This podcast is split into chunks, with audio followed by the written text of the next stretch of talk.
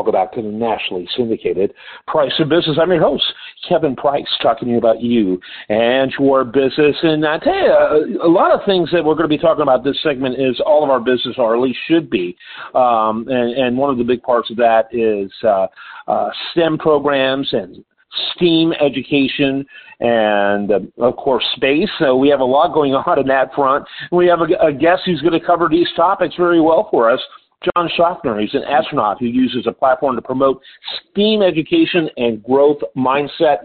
John, welcome to the program. Glad to have you on. Before we get into STEAM, you know, before we blow off steam, how's that? Uh, no, no uh, t- tell us about uh, your adventures as an astronaut. You are part of one of the you know, we're going to look at what you were involved in as an early pioneer in private uh, transportation to space as one of the private astronauts. It's phenomenal and fascinating.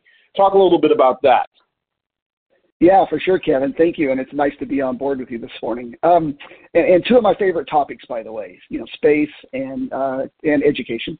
Uh, well, I've been a space fan and a follower of space, human space flight since the early '60s when uh, Mercury and Gemini began flying. So, you know, I'm a space nerd. You know, throughout my life, uh, you know, I was had aspirations to be an astronaut, but I didn't make it down that path. So now, when the uh, adventure of and the availability of private space flight developed, I jumped on board with both feet. So I trained for the past uh, two and a half years uh, at NASA at the Johnson Space Center and with SpaceX in Hawthorne, California, to fly an amazing flight uh, as part of uh, Axiom Space AX2, and we spent uh, nine wonderful days on the space station, the ISS. Lots of science, lots of student outreach. It was the, uh, the you know a dream astronaut trip. So we worked hard and had a good had a good mission. Now, and all of this, of course, was able to happen because of the work you do in the corporate world, in the business world. Talk a little bit about that. Sure. I uh, uh, in the late 70s, early 80s, I was fortunate to find my way into the fiber optics industry. The early days of the deployment of fiber optic cables, first in the U.S., then around the world, and, and my company developed some of the very first uh, conduit, underground conduit structures, and methods for placing fiber underground for telephone companies worldwide. So we became a national and worldwide leader, and it was a lot of fun pioneering, you know, during those days. So and that's what we have today. We have the world of the internet and fiber optic uh, communications. Yeah, very true. Very good. Very true. So let's talk a little bit about uh, the. Uh, by the way, you're the 598th person to orbit the Earth. Frankly, yeah, I look at that number, and it's like, wow, that's a lot. But then again, it's a really small number when you put in the uh, total population of the planet. Yeah, you know, I, I wasn't aware that I was going to be 598. I'm number one in Alaska, though. I'm a, a native-born Alaskan, so uh, I'm the first and only Alaskan astronaut. So I've got I've got a low number somewhere. Yeah, that's phenomenal. Congratulations on both counts. So let's talk a little bit about STEAM. Uh, I think most listeners now are familiar with science, technology, engineering, and math to create STEM as a way of looking at education and a focus of education. But uh, you're, you're involved in something that goes even further called STEAM. Tell us a little bit about that. Well, well, sure. You know, there's it's the the advent of bringing the arts into the development of young minds is, in, in my view, and, and many others, imperative, including people like MIT. You know, they promote STEAM education. Um, my first introduction to art was when I was 10, and I painted a picture of all things an astronaut flying in space.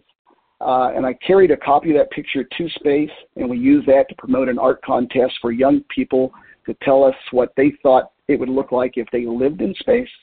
Uh, and we got over 900 submissions from 26 countries of 8, 9, 10, 14 year olds drawing us great pictures and, and art.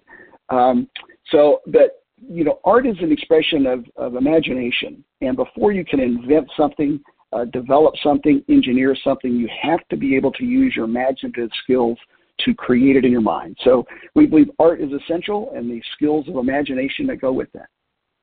Yeah, very interesting. So, um, talk a little bit about, um, you know, where you're going with that program, what, exactly your level of involvement is in that program, and uh, accessibility and availability. Kind of give us a little bit of those uh, logistic type things. Yeah, you bet. The uh, and we're really excited about this, Kevin. This is you know super. You know, I thought I was excited about space flight, right? You know, to go to space, and and what I saw there, you know, in learning and the experience of going and training, and it was very engaging.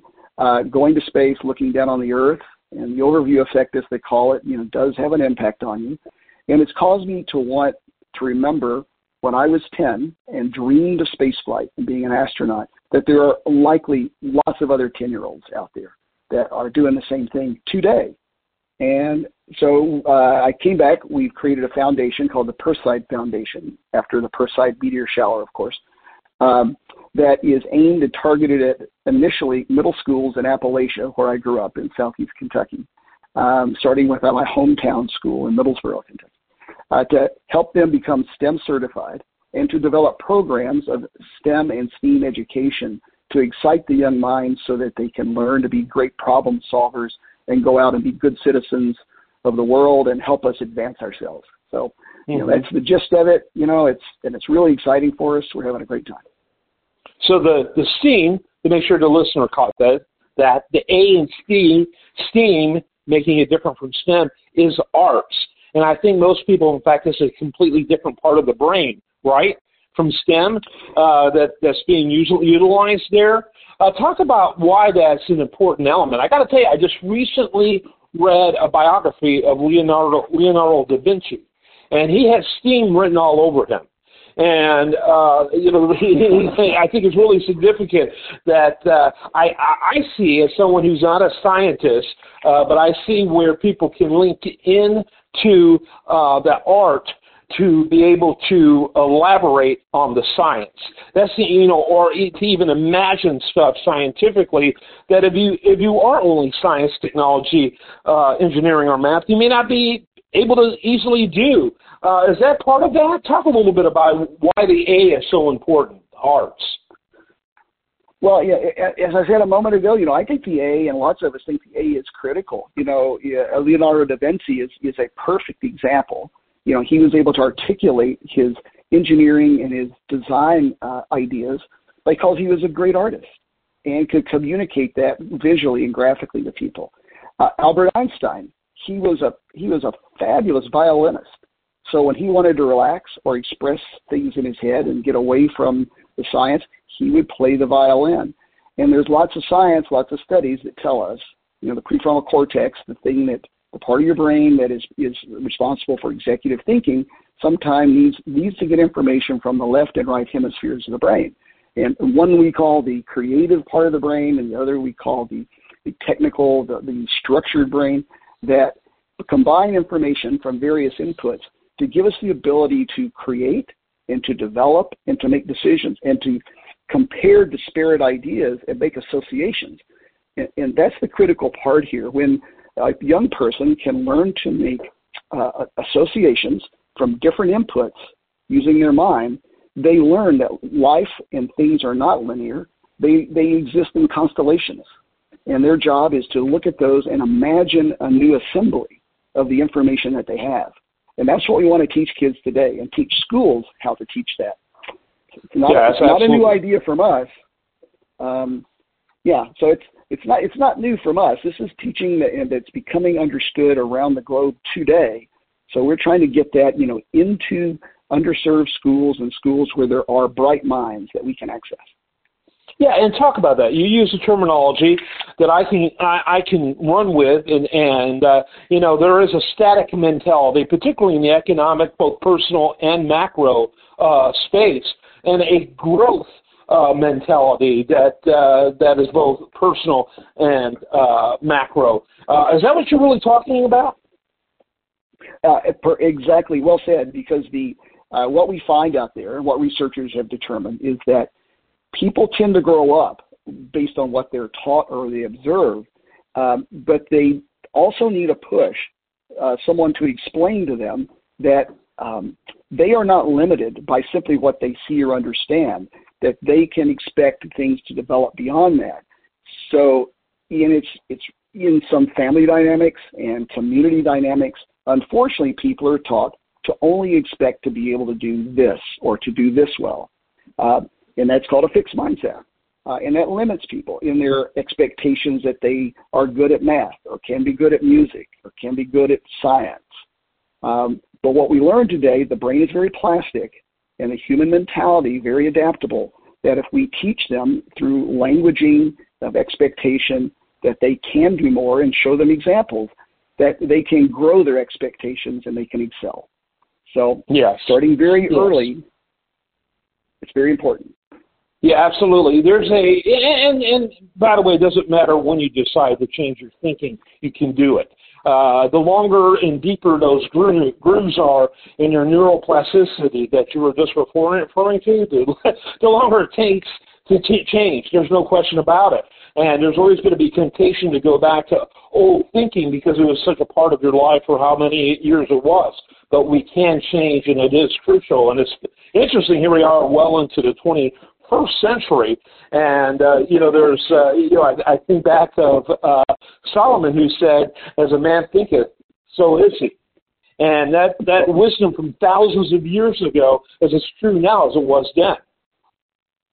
Absolutely. You know, there, the, if you go back and look at all the teachings of Solomon, Aristotle, uh, Socrates, they all they, they were very they were very in touch with you know how the mind worked. You know, somehow we've lost that.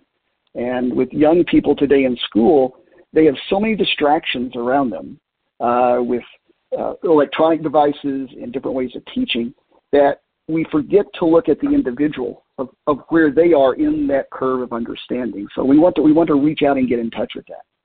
Yeah, absolutely. You know, I mean, of course, my favorite when it comes to uh, using the mind in a healthy manner of the ancients are the Stoics. Uh, the Stoics will be the first to tell you you can't control that which is outside of you, but you can control your perception of that.